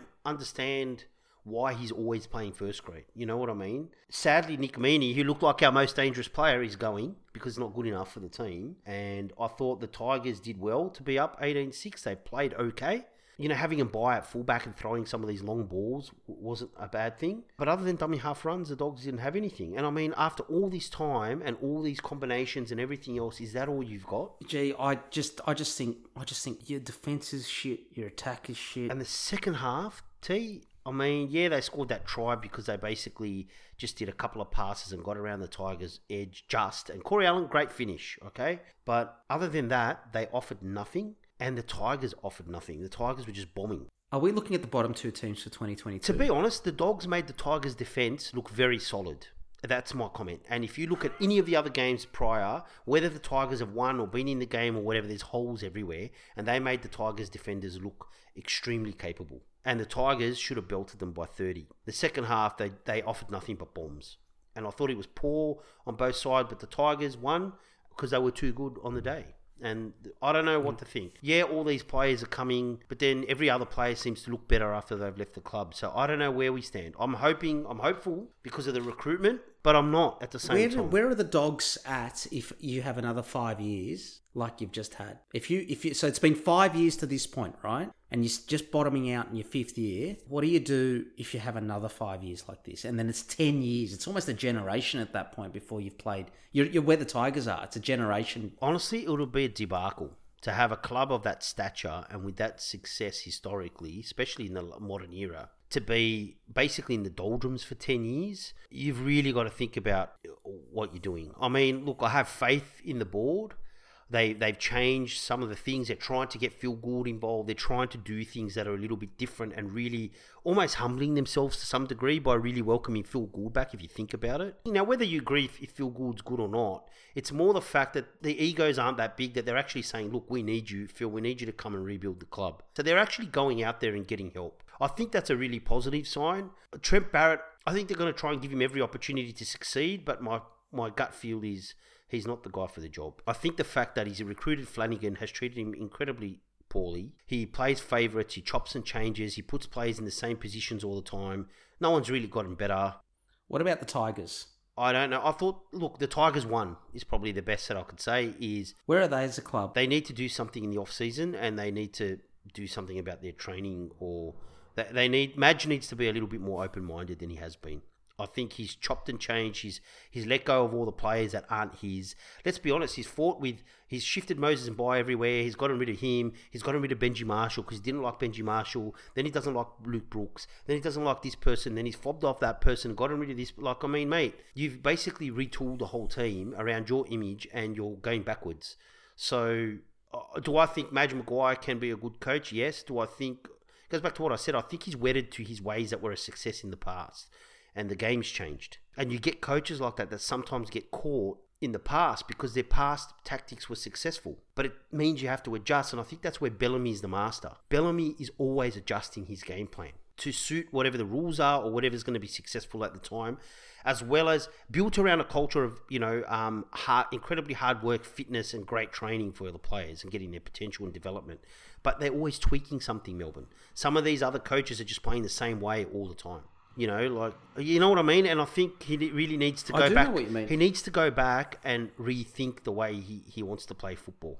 Now that doesn't mean he doesn't have to cha- you know change a culture or what he thinks is appropriate or players have to work hard or anything like that. But I think Madge needs to really have a think about him as well as the players. I feel like he's seems to be more focused on the players aren't executing my game plan. Mate, your game plan hasn't worked for five or six years. Yeah. Look, I just think both teams are really going to struggle. We've got better talent coming in, but At least the Tigers have got West Ashfield Club. They've got that centre of excellence. They got they got a bit of money behind them now. The West Tigers.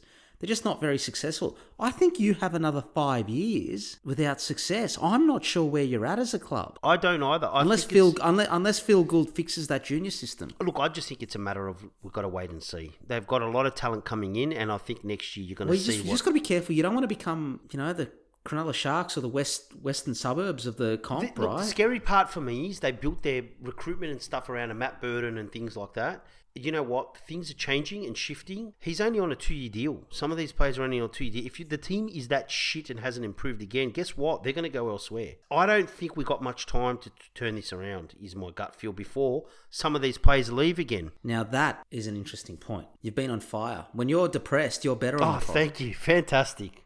Thanks, Gladys. I appreciate appreciate the mood. Depressed and drunk G. There's two interesting G's. The- everything in between shit. Hey, mate, give me next week. If we're still locked down, you'll get drunk G too. Uh, excellent. All right.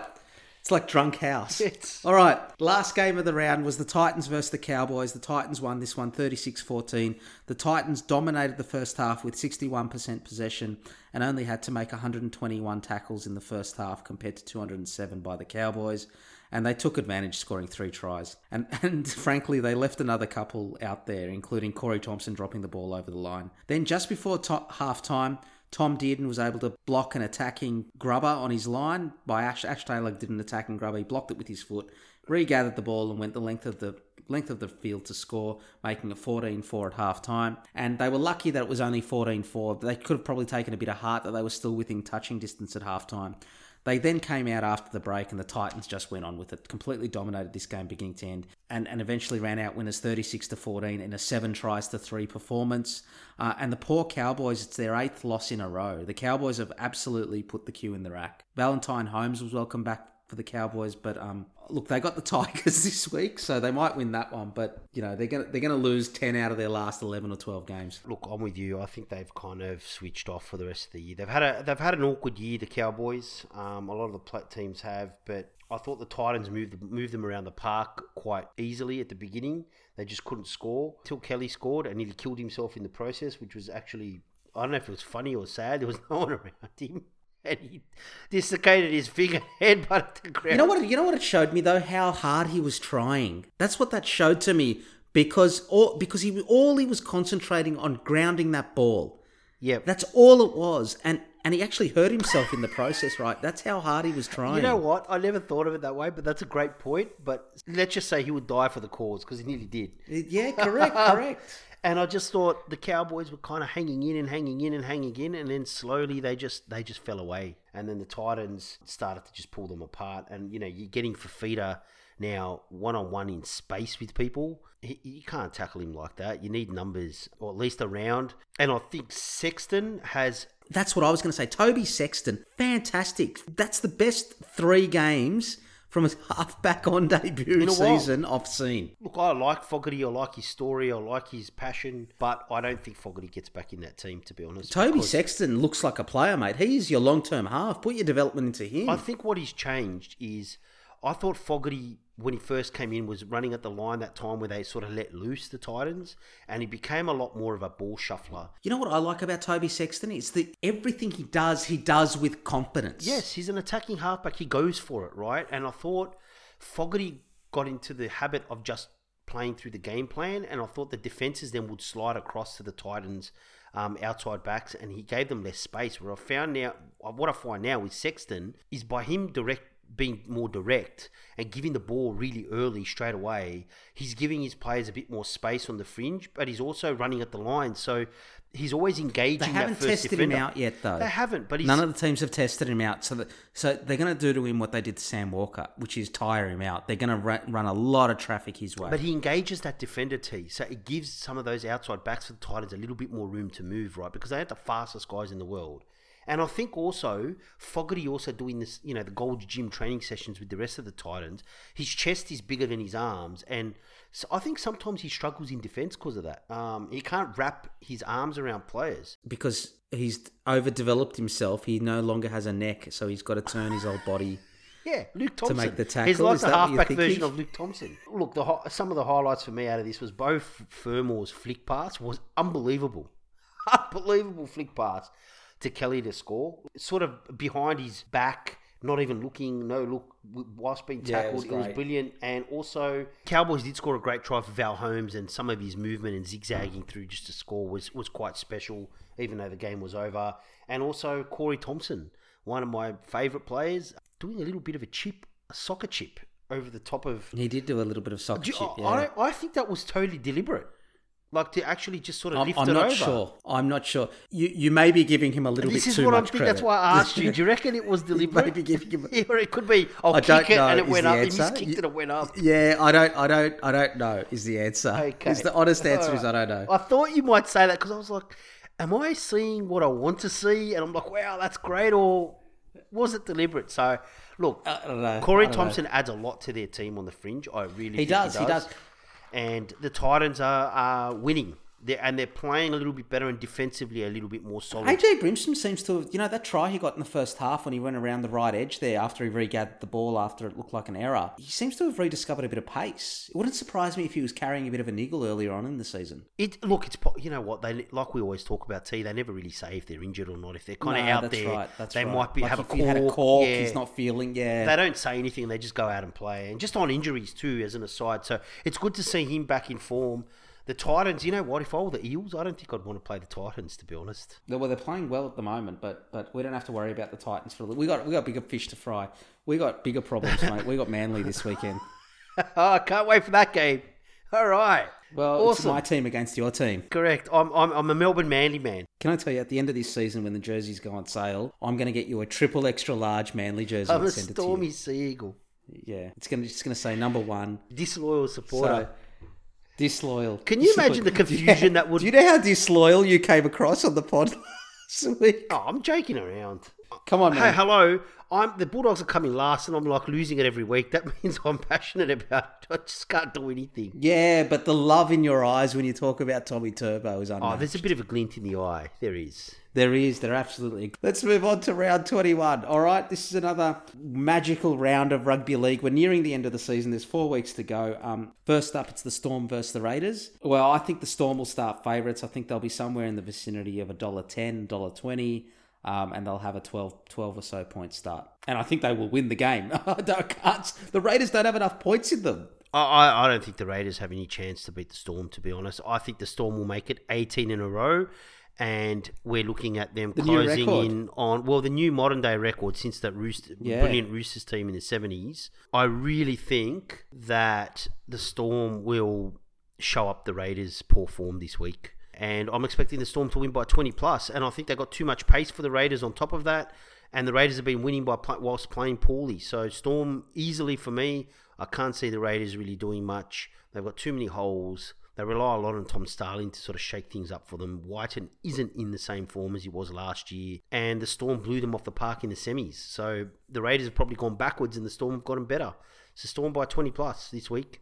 All right, let's move on to another, what should be another close game, and that's the Dragons versus the Panthers. Yep. Um, I think the Dra- the Panthers are going to win this too. I think if Moses and Bayer leaves the Tigers and plays for the Dragons this week, the Dragons might close the gap to um, 20 points. 40 points. Yeah, look, if Nathan Cleary's not back, I shouldn't laugh. If Nathan Cleary's not back, I think the Dragons. They they showed a little bit of spirit last week, They do. They just can't go the. They can't go the whole 80 minutes, right? So I. and I don't think the Panthers still in attack. They're a bit. They're just without Cleary. They're not the same machine. They're disjointed. Yeah, yeah, I agree. I agree. So I think, but they, but they'll have another. They'll have another. They'll have twenty six points in them, right? And the Dragons might get twelve. yeah, so I, I expect the Panthers to win, but I actually don't think they'll flog them. I think the Panthers will probably beat them, like you say, by 14 or so, unless the Panthers somehow just click into gear and play an amazing game. But Panthers by about 14 for me in this game. I think the Dragons will be spirited and fall away towards the end.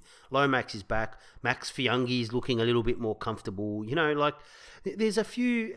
There's they're playing some of the younger guys, and it's a bit more positive. Jack de Belin's playing better. Can I tell you something about the Panthers? I don't know what's happened to Charlie Staines. I, his form has fallen off a cliff. He has a little bit. I think he was at the end of a incredibly clinical and fast executing backline, and I think the stodginess of that sort of backline now and the ball's not coming out as fluid. He's not getting as much space on the wing. You know what? Jarome Luai's got a hangover after Origin too. he does. I don't look. He doesn't have the same space when Cleary's playing there, and his running game is become more negligible. well, without Nathan Cleary there, they're not really focusing on Tyrone. They May, don't. right? They don't play off each other. He's not as dynamic. He's not challenging the line as much. Burton is, but Luai's taken a back seat, and I think that hampers um, his game. And I think it, the Panthers suffer a little bit.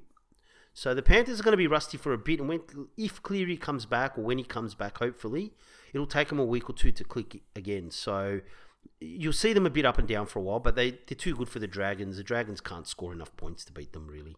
Well, I no, I think the Dragons have got points in them. Okay. I I think the Dragons will score points. I just don't think the Dragons will stop the Panthers from scoring. Oh no, they won't. They can't. Yeah. So, all right, let's move on to the next game, and this will be the game Channel Nine game on Friday night. Broncos versus Roosters. Broncos have been better the last few weeks. They've certainly bottomed out and are on their way up. It's a long road back to the top. I thought the Roosters were really good, really good last week against the Panthers. So I'm tipping the Roosters in this one. I don't think it'll be a blowout though. I think this will be a close game. I think the Roosters win because I do think the Broncos still struggle towards the back end of each half. Um, they do run out of puff as a team, not every player, but and I think holes open up, and the Roosters are a little too much of an eighty-minute team to not take advantage of that. I think this week you'll see Copley move probably on the wing, and you'll see Manu slot back into the centres, which makes the Roosters stronger. They've had a week or two before that sort of settles, and I just think the Roosters are playing reasonably well, and I think they'll beat the Broncos by probably 16 points. I think the Broncos will be spirited again. They'll hang in. They might score a couple of tries, but ultimately, I think the Roosters will be a little bit too good defensively. Okay, let's move on to the Super Saturday. Shitty Saturday, as we coined it a few weeks ago. Um, first up, you've got Souths versus Titans.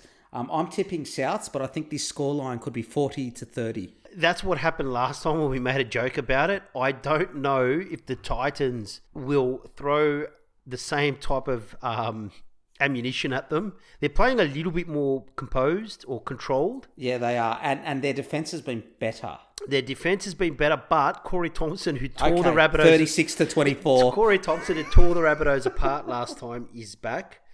Um, I look. I ultimately, I think the Rabbitohs are going to take advantage of the Titans' defensive weaknesses, and Cody Walker's like literally laying on four or five tries this every week, and I don't see that stopping against Brian Kelly and Marju. I, I think they'll get caught out, but I do notice in the last game the Titans targeted Campbell Graham, and he's not there. So I don't know if they're going to get the same impact out of targeting Taane Milne. So we'll see how they go. I yeah, maybe a 36-26 game type of game. It'll, I'm looking forward to watching it just to see what happens. But the Titans Yeah. kind of It won't be a defensive yeah, masterpiece, some of the will it? craziness has disappeared. It's not going to be the 1986 grand final 4 2. See, some of those games early in the year where the Titans are up 30 points to 6 and then they lose 4, 38 to 32. I mean, far out. They seem to have, that seems to have stopped a little bit. So, Rabbitohs in a high scoring game. Next up on Shitty Saturday is Cowboys versus the Tigers. Cowboys are have lost eight in a row. The Tigers can still make the eight for some bloody through some bloody miracle. Val Holmes is back uh, for the Cowboys. I- think this game comes down to depends on where they play it. If they play this game in North Queensland, I think the I think the Cowboys could break their drought. If the game's played in Brisbane or the Gold Coast, I think the Tigers will win because the Cowboys don't travel well. I actually think the Cowboys are going to win this game regardless. I, I Right, think wow. the Tigers' defense was ordinary. I think they were made to look better or solid against the Bulldogs, and I think people like Scotty Drinkwater, Val Holmes being back, I think the Cowboys will have too much firepower and punch holes in their defense.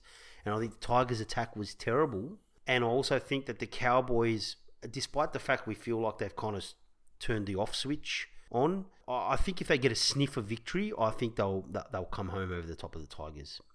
So I'm tipping the Cowboys. I think the Cowboys will beat them by 12 points. Real? Oh, you don't think it'll be close? No, I think there's a couple of tries in the Cowboys, but it all is dependent, I think, on on Scotty Drinkwater. If he's that he plays attacking football, and I think the Cowboys, you know, their weaknesses, T, where they've got a lack a little bit of mobility in the middle of the field. The Cowboys, and sometimes they can switch on and off. I don't think the Tigers are good enough to take advantage of it. I guess so. I just think, and I think the Cowboys have got a little bit of too much spark um, for the Tigers, so they'll score a few tries. I don't think the Cowboys are fit. That's the only problem I've got with the Cowboys. But I don't think the Tigers are that fit either. So, and Michael Chee-Kam has been around for like ten years, and he's in the centres. And I like Michael Chee-Kam, good good utility. But we made him look like a very good centre. you did. Yeah. So I think if he plays against the Cowboys, Scotty Drinkwater will tear him apart. Yeah, but Scotty Drinkwater also makes. That is also true. like- That is correct. yes. He can also make um, Tommy Talau look like a superstar. So we'll see what happens. But I'm tipping the Cowboys. I just think It's a tough one for me. I think if the game's played in North Queensland, I agree with you. I'll give it to The the, Tigers are one of those teams I struggle to pick because I always expect them to be better and they're worse, which is probably why we're so harsh on them. And then when you expect them to be crap, they win. The amount of times I've tipped them this year, I've been wrong almost been all the wrong. time. They're, the- they're my bogey Yeah. team tipping. Well, I've seen your tips. They're- Everyone's they're my the- bogey I'll tell you who your bogey teams are. Yeah, Everyone? everyone except Canterbury Yeah, and Manly. Yes, because I've tipped Manly all the time. I've tipped against the Dogs every week. So, and the Storm. So, but yeah, the Tigers are one of these teams I've really struggled to pick, and the Titans. They're, they're, they're two of the teams I've really struggled with at times. Yeah, okay. Well, let's move on to the last game on Super Saturday. As of last week and now till the end of the season, last five games on Super Saturday, the last game on Super Saturdays are broadcast on Channel 9 in Sydney. Mm-hmm. So you get four games free to air a week from week 21 Yep. onwards. So last week was the first one, and this week that game is Manly versus the Mighty Eels. As you know, I'm a Parramatta supporter, but I cannot see us beating Manly the way we're playing. And that is all I will say about Oh, I think Manly's going to touch you up, to be honest. I think I'm tipping Manly by 20 plus. I thought the police asked you to stop talking about touching things up. Um, they did. The the horse wasn't happy about it when I punched it, so um, it's not. I, I've I've been sent a warning letter. He wasn't eating hay, he was eating a bag of Zartan. It was. Started sneezing everywhere, had allergies. Um, you know, there's if there's gluten in za'atar. So look, I I'm tipping the Seagulls, and I, I honestly think they're going to give you a, a, a pasting. If the Eels turn up against South, switched off, and it was 32 This gives me so much joy. I've seen your tips. This is great for us if you think they're going to Well, give us a I'm tipping Manly. I'm going for a Tommy Turbo, Jason Saab um, hat trick, and Reuben Garrick to score Okay. 20 points. Sea Eagles 40, Eagles 12. Hang on, we forgot to mention Sea Eagles, Eagles, big game, top four at stake. Big game for the top four, but yeah, I just can't see us winning. They can get a second second shot in the semis, and I think Para will be quite motivated for this game, though. They should be. They got to be right. But look, who knows? I don't know. I'm tipping the Sea Eagles to thrash you, but the Eels are also capable of defending incredibly well and somehow sneaking a win, like because they're that type of team. But I think we're a chance in this game, but yeah, we'll see. I think I think this game will be a lot closer than you think. all right. Okay, so but I do think Man, I think probably Manly will win, but yeah, I don't think I don't think they're going to put. I don't think they're going to beat us by a margin of thirty points. So Anyway, let's see how we go. Move. Let's move on to Sunday. The Warriors versus the Bulldogs, and this is a game where I think the the Warriors only score points when they're behind. So I'm, so I'm tipping the Bulldogs to get an early try, and then the Warriors to go on and put 70 points on you guys. I'm tipping the Warriors. I mean, after what I saw on the weekend with Trent Barrett's preferred lineup and the fact that Nick Meaney had a good game and Averillo played well and we didn't look like scoring a try against the West Tigers, the Warrior we got no shot. The Warriors win and 70 to six. I think the Dogs will hang in and I think the Warriors will run away with it. Who's going to stop Reece Walsh? Or Dallin Watene? If I was Dallin Watene-Zelezniak, I'd want to score six tries against in this game. Well, that's why I'm saying the 70. But how many are you guys going to get? Um, I think I'm going to tip the Warriors 26 to, to 16 is my guess. I'm going to tip the Warriors 70 to 16. It's not going to happen, mate. Because Nathan Brown will wait forever to try and start attacking. Put your hand up if your team conceded more than 60 points this year. Oh, that's right. Manly didn't concede more than 60 points this year, did they? All right, let's move on to the last game of the round, and that's Sharks versus Knights. I think this will be a tight game. May Tommy's turbo run all over your eels. Please. Your eels are cooked. Well, then then that means your dogs are dead. They've been in the kennel the whole season. They haven't come out. No, dead. Dead. You should check on them. Got to put They're them dead. down, Dewey. Take them to They've the been vet. dead. Vet. They've been dead, mate. You got to get yourself a new dog. Oh, God. A sea eagle dog. That's- A sea dog. I will. Last game is the sh- the Sharks versus the Knights. Um, I think this game this game's got a big bearing on the top eight. Both teams need this one. I think the Knights are playing a little bit better, and I trust them a little bit more. I think the Knights are finally, like I say, I've said before, they're finally getting a settled sort of team, and I think you're starting to see them improve. And Ponga, Ponga's got his eye in. He's one of the best players in the competition. I think the Knights will beat the Sharks and beat them relatively easily. I hate to say it, but the Sharks for me are another one of my bogey teams. I've kind of seen, like we say, flashes during a half game. the teams yeah, they're the all. comp. This explains my tipping, right? So you know, it's one of these teams where you think to yourself, there's more. They show you the flat flashes, and you think, wow, they're really going to possibly win this game. They end up losing because they switch. off. They're just they're all over the place in the same game, and I think the Knights defensively haven't been too bad for a lot of their games. They really struggled to score and eventually fell away. Now that I think Mitch Pearce is now that Mitch Pearce is back, that makes a big back. difference. You've got Ponga, and they've got some of their strike back in their back line. Their back line's kind of settled. They're more balanced now. And I think their defense holding some of these teams, they're able to put points on. So you're starting to see them play themselves into some form and win some games. So I think this is a definite win for the Knights. In fact, if I was tipping in this round, I probably would expect to get seven or eight. It's I don't think it's a very difficult round to pick. the only one I'm struggling with the tip on is Cowboys Tigers. Yeah, because it's kind of like almost like the Bulldogs Tigers game from this week, where you thought they both haven't been playing very well at all. Oh no, I didn't think that about the Bulldogs. Oh, you tipped the Tigers, did you? I did, yeah. Well, last week you said I think the Bulldogs will get them, but I didn't. So, um, but same, like it's almost like they're both in poor form. So it's harder to tip when they're both in poor poor form because it just depends on who plays better on the day, isn't it? Because they're both shit. So yeah, correct. correct you know what I mean? It sounds dumb, but Yeah, correct. It's like you, there's no form Well, I to just think speak the of. Tigers have got something to play for. The Cowboys don't. Uh, look, that's a that's a fair point. They can make this. If the Tigers make the semis just by beating some of these teams, It's not. It's not whether they make the semis. It's just. I just think. I mean, you got to be up for this game, don't you? Well, I don't know. Uh, look, I didn't take much from the Tigers Bulldogs game other than the Tigers were solid and they won the game. Yeah. Right. You know what I mean? Like it's really hard to tell.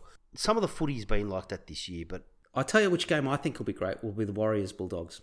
that's because you're expecting Reece Walsh to score six tries and Dallin Zelezniak to get seven and kicks eight out of eight Correct. from, from the sideline. And I'm look. I'm looking forward to Luke Thompson getting sin bin three times. First player to get sin bin three times in a game, like Jack Hetherington, poor guy. like Jack Hetherington. That was yeah. bullshit. Though some of the sin binnings this week and some of the high tackles. I mean, get the the clamp down, but now they're kind of like just randomly sin binning people. Others, It's inconsistent is the problem. The problem is the rules this year have been applied so inconsistently from game to Should game. I say Anyway, I missed the craziness of those two weeks where the Radley was it was like insane, getting wasn't it? sent Everyone, off, like- they go to the Sydney Yeah, five correct. times in one game. Like, oh, So some players they were walking on the field, kick off, first tackle bin. off- yeah, like in a way, You shouldn't have come I out. missed some of that that drama, drama. You know, so And they and, they decided to do it in Magic Round. It was great. It was they had magic. everyone Oh, flying. it was bloody brilliant. It was fantastic. And then they stopped two weeks Oh. later. It was great. The rugby league. It's rugby league. Rugby league. The newest Olympic sport. It is absolutely the Olympic sport. So, um, but yeah, mate, looking forward to a couple of good games this week. But rounding, waiting for the semis really. Well, that brings us to the close of another G&T show for this week. Once again, thank you for joining us and thank you for your contribution off the back fence this week, G. Thank you, T. I'll be looking forward to talking about how fast Tommy Turbo ran over your Eels next week. If it doesn't happen, are you going to show up to this program? No, I will refuse to do I don't up. think you should. I don't think you should. I turn up. won't. I'll do this on my own next week. All right. There'll be a bag of Za'atar and my cat doing the podcast next week. All right, mate. See ya. You take care. You too. Bye. Bye.